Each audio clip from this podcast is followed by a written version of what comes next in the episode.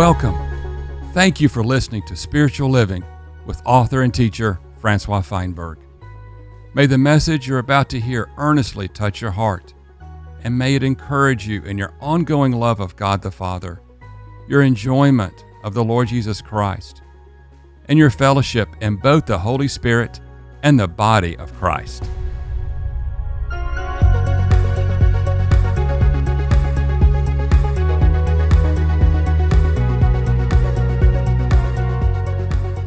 If you want to grow up into spiritual maturity as a man or woman of God, then there is an issue in your spiritual growth that you cannot neglect. It's a it's a crucial element to ongoing maturity.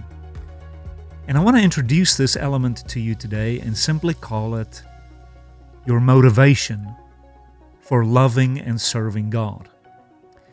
But first, before I address the issue of your motivation before God, I just want to, for a second, to tell you what God has done. We know that the motivation of God is love. We know that selfless, sacrificial love is what motivated God to send his own Son in the likeness of man and to die on behalf of man. God's motive is to give you the keys to the kingdom. God's motive is to bring you into forgiveness. God's motive is to bring you into healing and wholeness and the gift of eternal life. God's motive is to raise you up and seat you with Him in the heavenly places. God's motive is to erase your past and give you a future and a hope in Him. And God's motive has always been your blessing, your fulfillment, raising you up. And um, God's heart towards you is to not only give you Christ, but anything and everything in addition that you would need to live out His purposes uh, through you. Romans 8:32 says that God did not spare us His only Son, but gave Him up for you then how shall he not also with Christ give you freely all things? Everything that you need for life and godliness. It's the intention, it's the heartbeat and the burden and the pure motivation of God to get all of that to you. It's the heart of God that you would know Him. And so God makes Himself known he comes and knocks at the door of your heart. He woos and convicts and stirs and draws you first. And so, yeah, God has done everything out of a motive of pure love towards you to reach you. And now the door is open for you to come in, for you to draw near, for you to respond. And this is a crucial element that you cannot ignore. How will you respond? And what motivation will you have for now seeking God out? This issue of motivation is brought out best in John's Gospel, chapter 2, verses 23 through 25. It says that when Jesus was in Jerusalem at the feast of the Passover, there were many that believed into his name because they saw all the various signs which he did. But Jesus did not entrust himself to them, for he knew all men. And he didn't need anyone to testify concerning man because he knew himself what was in the man. You will see today that it's one thing to believe into Jesus, but it's altogether another thing for Jesus to entrust himself to you.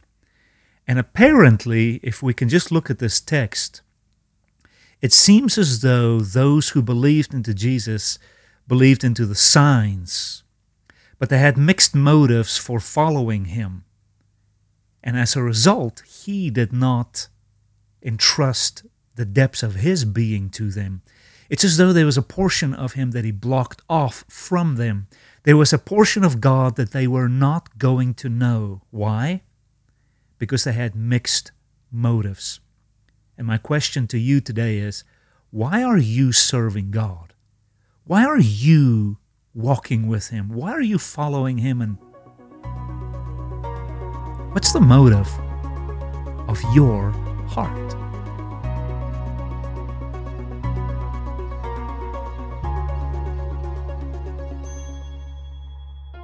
In John chapter 2, we have two um, accounts that John narrates for us. Okay, the one account is in Cana, it's an account of feasting, celebration, wedding, and the turning of the water into wine. And we've covered that a little bit. The other account is Jesus uh, cleansing the temple and driving out commerce and in a way saying, Zeal for God's house has consumed me.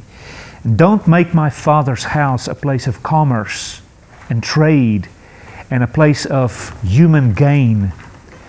My Father's house is supposed to be a place of prayer. And we see the Lord very irate there in um, the second portion of John chapter 2. Now, follow with me for just a second as I set up an imaginary situation for you, okay? The first miracle that Jesus did, also the first sign, you better believe that attracted a lot of people to Jesus' cause. When Jesus played bartender there in Cana of Galilee without a liquor license, he kept the party going for days on end. I mean, that's kind of that's, that's an attraction for a lot of people. I want in on the Jesus band. I want in on the Jesus wagon because he supplies joy. He supplies uh, festivities, um, happiness, drinking, revelry. He supplies, you know, wedding, love, celebration. And there are, to this day, a lot of people that loves this side of Jesus. And when we, the preachers, make the invitation, come and accept Jesus, we present such a Jesus. Oh, come to Jesus and it's feasting. Come to Jesus and it is wedding. Come to Jesus and it is marriage and honeymoon and love. Come to Jesus and the joy never runs out. Come to Jesus and it's happiness. And people are, are touched by that kind of a Jesus. The bartender Jesus. They raise their hand, they take a knee, count me in in your prayer, preacher. And so folk accept that Jesus, and yeah, this is the kind of Jesus then that they see in the Bible, that they love. This is almost exclusively the only way, the only paradigm that they follow and that they see this particular Jesus. He is the one that makes the new wine flow. Is the Lord such a Jesus? Yeah. Amen. He is the happy Jesus the wine giving Jesus. John tells us another incident the furious Jesus, the mad Jesus. Jesus, the cleanser, the sanctifier. Jesus, the one who's serious, who means business. And he comes into the temple and he drives out the worldliness. This is the deliverance Jesus. This is the Jesus that wherever he is, there's holiness. And there's the fear of God, and there is honor and reverence, and the house of God, zeal for God's house uh, has consumed me. This is the zealous Jesus. And uh, even the Jesus that said, My Father's house should be a house of prayer. And we love prayer and intercession and zeal and holiness, and we love cleansing and deliverance and get everything in order. And we love this kind of a Jesus. So it's like the serious Jesus versus the wine giving Jesus. And what happens is, inadvertently, two groups of people begin to follow Jesus. The one group, the wine lovers, yay, it's a happy hour. I mean, it's happy life, it's eternal happy life. And then when the furious Jesus comes into their world to whip their temple and drive out the stuff of this world, they get very upset. Like, th- this is not what I signed up for. How does Jesus declare war on my flesh and drive out the stuff out of my life? Oh, that's a wrong Jesus, you know, and they're offended. And they're troubled by this kind of a whipping Jesus. Can you all follow with me? Now, there's others who are so devoted to the serious whipping Jesus. Christian life is very serious. But then Jesus comes into their life and just wants to make them a little bit more happy, you know? Just pour some sugar on their life a little bit and just, you know, Jesus don't want to be so serious. He just wants to feast a little bit and celebrate. And folk have a tough time going over to the celebratory side of Jesus because this is not the Jesus I serve. The Jesus I serve is very serious. Right is right, wrong is wrong. Temple is holy, cleanse this thing right now, zeal, prayer. And so, all those folk who are laughing in the Lord and cutting up and living happy and joyous and have abundance, ooh, I despise those people. Ugh. So, the serious followers of Jesus, they despise the silly followers, the wine drinking followers. And there's the wine drinking followers, they look down their nose on the serious followers and, like, y'all just need to get a life. Smile a little. Don't take it too seriously, man. Drink a little. Come. And you find two groups of people that believe into Jesus. In fact, if you read the next sentence now after these two accounts, see what happens. Look, verse 23. It says, When uh, the Lord was in Jerusalem at the Passover, during that festival, it says there in verse 23 that many believed into his name when they saw the signs which he did. Question Signs are for what? Why do the Lord perform sometimes signs and miracles and little breakthroughs and little deliverances? to provoke us to faith, right? To provoke us to, to provoke our attention so that we can believe.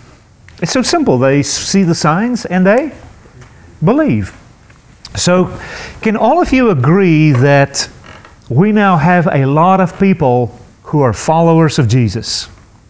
A lot of people who are believing in Jesus. Notice actually in your Bible it says, many believed into his name. And either they heard about the wine being multiplied and they're like, oh, I want in on that Messiah. I want to follow that guy. Because with him, I don't even need to be of age to drink. It's just happy hour. I love that kind of a Jesus. And then Jesus comes into the temple.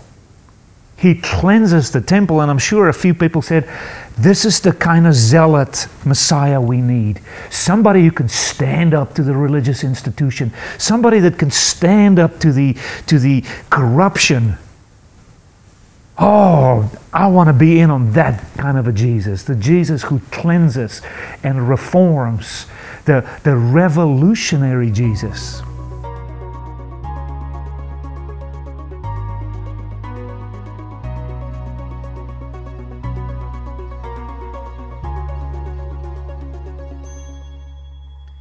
So, in this portion, I hope you can clearly see that motives play an enormous role in Jesus entrusting his heart to you.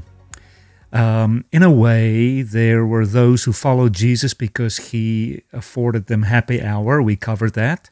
There are those who believe into Jesus and perhaps want to follow him because he's a kind of a revolutionary figure.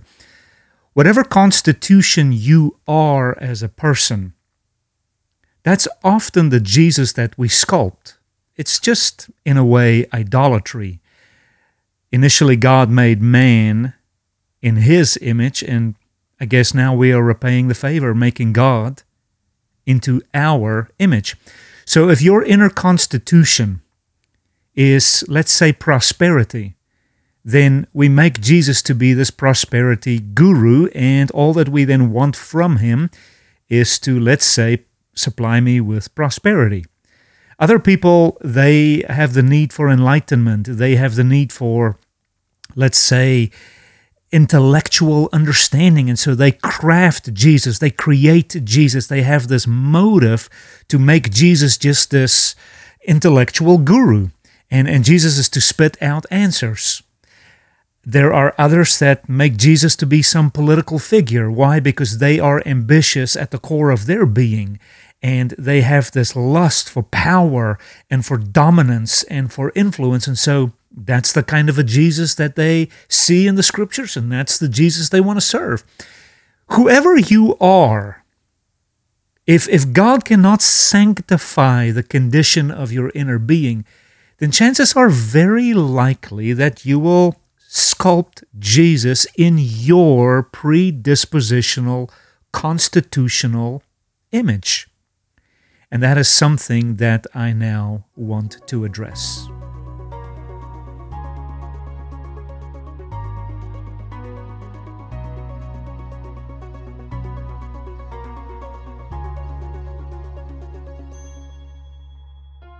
And Jesus goes and he does maybe a few healings here and a few things there. We know that in the coming chapters here in John, he did uh, a healing of a blind man.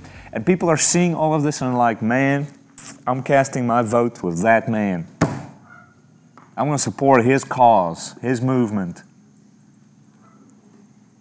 Anything wrong with that? Not really. But notice verse 24 and 25. But Jesus did not entrust himself to them, for he knew all men. Put yourself in Jesus' shoes. People are ready to support your cause. People are so in need of revolution and change. And you come and you do a few signs and wonders, you turn over tables, and people are just ready to follow you. And he's like, seeing the crowds, masses, all these people forsaking everything, they're ready to walk with him. And he says, You know what? I don't want you guys around me. He rejects them inasmuch as Nazareth rejected him when he was up there. He comes to the temple. He does quite a few spectacular things. People are ready to support his cause, and he says, I will have none of this. And he looks people in the eye and he says, I will not give myself to you, to you, to you, to you, because your motive is wrong.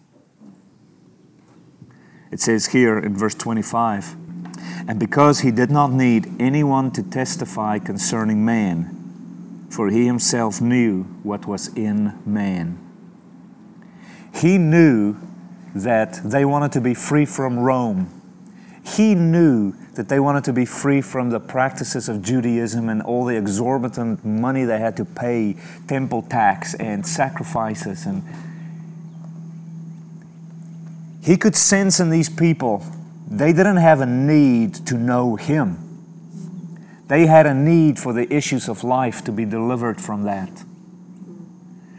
And it's not like God doesn't want to deliver us from the issues of life, but it's as though He wants us to be connected to Him more than we love our father, our mother, or need deliverance from Rome or deliverance from Judaism.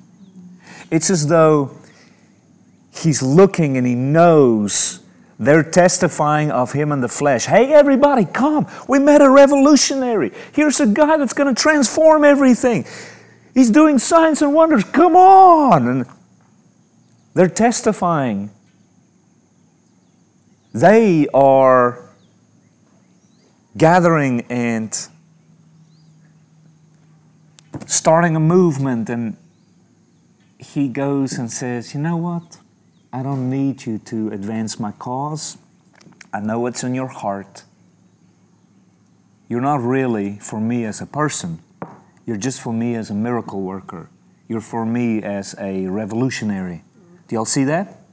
And right there, he says, You will not know me. So when I talk to you about knowing God, on the one hand, I want to say it is God's pleasure to make himself known. It's his desire. Oh, he can't wait to reveal himself to us. But you and I take care of our motivation to know God. Just as much as Jesus rejected people here and said, You're not going to trump my cause, God the Father will advance my cause. And I'm not going to advance my cause through revolutionary means, I will advance it by the Spirit. even so, the way that you and I approach God and the answers we demand from Him, God checks our motives at all times. Nothing is hidden from Him. So look back at your notes. Oswald Chambers says, there on the right hand side, Have I a personal history with Jesus Christ? The one sign of discipleship is intimate connection with Him, a knowledge of Jesus Christ which nothing can shake. He hints here that we need an intimate connection with Him, not just a mm. connection of things He can do for me. So, knowing God is, is also an issue of love. It's not just an issue of getting answers. On the right there again, it is a mistake to assume that human faculties and abilities alone can attain to the knowledge of God. Truly knowing God is a matter of God shining Himself into man's being, whose constitution is spirit and whose motivation is love. If you're in spirit and motivated by love, God will reveal Himself to you. So, the notes there, heading number one God reserves Himself to those who are motivated by love. So, here it is, point number one. Um, Meredith, would you read point number one for us? To know God and to touch his real person in his deepest intentions is not a matter pertaining to the capacity of human thought, however clever, but rather an issue of the constitutional makeup of man's being before God. You and I's physical constitution is flesh and blood, is it not? Mm-hmm. But God is looking upon your spiritual constitution. If you're in the Spirit, that's how you touch God. We don't touch God with the constitution of our flesh, we touch Him with the constitution of our spirit.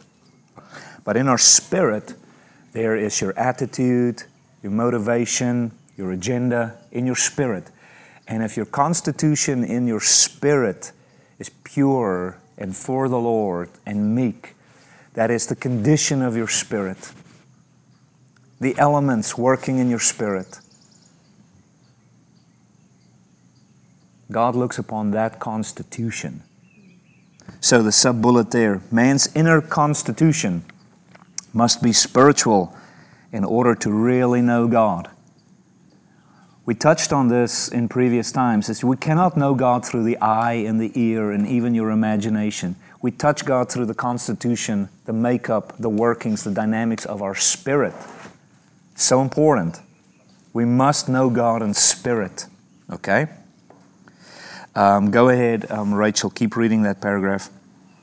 However, man cannot know God by the condition of his fallen spirit nor fallen heart. These spiritual organs must be given afresh by God to match the kind of God. Only within this newness can man truly know, love, and enjoy God. So we need a new spirit. Then God goes, Ah, I'm going to go ahead and give them a new spirit. Look at the, the uh, verse there, Ezekiel 36. Um, Lindsay, would you read that? Um, I will also give you a new heart and a new spirit I will put within you, and I will take away the heart of stone out of your flesh, and I will give you a heart of flesh, and I will put my spirit within you and cause you to walk in my statutes and my ordinances you shall keep and do. So, yeah, to know God, we need an inner constitution that is like a God. So, God gives us a new spirit and a new heart. The spirit is the nature and kind of God, and the heart, that's the capacity of feeling. So God gives you a new spirit to contact Him and a heart to love Him. That inner condition is what shines before Him at all times. When God looks at you, He doesn't look at my mind, my intellect, He doesn't look at my history or my future. God doesn't look at my flesh, my education, my upbringing. God looks upon the condition of your spirit. If that spirit is dead, He says, I'm going to make it alive. And He looks upon the inner condition of your heart. That is, the motivation, the feelings within you. And God is like, hey, I'm going to put love in that heart so you can love me. And I'm going to put feeling for me in your heart. And I'm going to make your spirit alive. So once you have an alive spirit, man, you are ready to know God. You're ready to know God. But here's another bullet man's inner motivation must be love in order to really know God. Your condition must be of the Spirit, and your motivation must be love. So you see here in John's Gospel, chapter 2, we're in Jerusalem, and our motivation for following Jesus here is not that we want to be with Him and love Him and care for Him and really learn from Him. The bigger issue is, oh, we want to be free from Rome and we want to be free from the temple priests and all the, the hoopla hoopla about it. So that's our motivation. And Jesus says here, uh uh-uh, uh reject it. This is not the people I want to interact with. So, this inner motivation is a serious issue for God. And that's perhaps the reason why not many of us know God. Yes, we're born of the Spirit, so our condition is right on the inside. We have a new spirit. God gave us a new heart. But instead of leaning into the Spirit and into the heart of love with a proper motivation to just know God, most of us want to know what God knows your motivation is a little off, it's as though God just closes the door on us. Not close the door on you for eternity and eternal life, but close the door on revelation. But I look at the right hand column there, John 14 21. It says, He who has my commandments and keeps them, he's the one who loves me. And he who loves me will be loved by my Father. And I will love him and will manifest myself to him.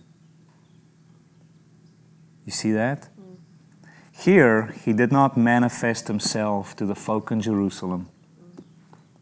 They never got his heart, they never touched his essence. There were a couple of folk just a stone's throw away from this area Martha, Mary, Lazarus. There were a few folk like Mary Magdalene. They, they got his heart. The rest of us, we just wanted signs and wonders and miracles. And would you prove yourself? Our motivation was wrong. So, you know the beautiful chapter there in Corinthians love. We have to have that motivation if you really want to be intimate with God, really know God, the motivation of love. Again in John 14, Jesus answered and said to them, If anyone loves me, he will keep my word, and my Father will love him, and we will come to him and make an abode with him. That word abode means dwelling. Another word you can write there is habitation. Does God only visit you, or does God dwell with you? It depends on your motivation before God. If you have a desire to love God and genuinely obey.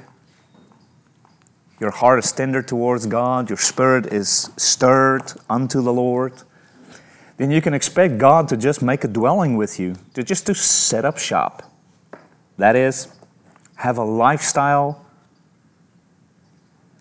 of dwelling with you. But unfortunately, most of us only visit God and much of the time, God only visits us. And this is not his heart to just visit people, he wants to be Emmanuel, God with you, mm-hmm. just at all times. Mm-hmm. But why don't you experience God with you? My motivation's wrong. Normally, when you approach God, it's not just to love Him and touch Him, it's to get answers. It's for Him to show off a certain way. If your motivation is just a little off, it's as though you'll experience a blockage, okay? On the right, there's a guy by the name of Mark Guy Pearse. he says, Let us think of God Himself becoming our song. This is the fullness of and perfection of knowing God. So to know Him that He Himself becomes our delight. So to know Him that praise is sweetest and fullest and freshest and gladdest when we sing of Him.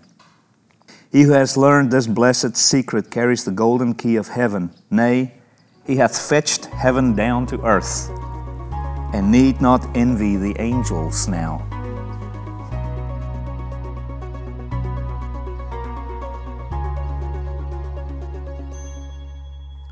In your new birth, you've been given a spirit by which you can contact and fellowship with God, and you've been given a new heart from which the Holy Spirit, who has baptized you in the love of God, you can in turn then love God. You're fully equipped to walk with God. You're fully equipped through your spirit and through your new heart to know your Lord. So, what's going to hinder you from intimacy with God and fellowship with God is that you will revert back to the flesh and to your ambitions and your agendas and your secret motivations. And I want to tell you that if you're born of the Spirit of God, the Holy Spirit will want to address every issue of defilement, even in your spirit. 2 Corinthians 7, verse 1. God not only wants to cleanse you from the defilement of your flesh, your lusts, the issues of your mind and emotion, and your stubborn, independent will, even in your spirit, there are still some maybe issues that are not quite well sanctified or well trained in the ways of God, and you keep lapsing back into your old creation habits and paradigms. I want to tell you that it is the burden of God to entrust Himself to you. It was His delight to save you, to forgive you, and endow you with a brand new spirit and a brand new heart. But here's the question Will you walk with God from that spirit and love Him from that new heart, where the Holy Spirit Himself even gave you the love to love Him with? Or will you do it your way, perhaps culture's way, religion's way? Well, how do you know God has entrusted His heart to you? Bottom line is you'll enjoy God. You will not mind keeping company with God. Prayer is an absolute bliss. Walking with God is just it, it just it's the highlight of your day.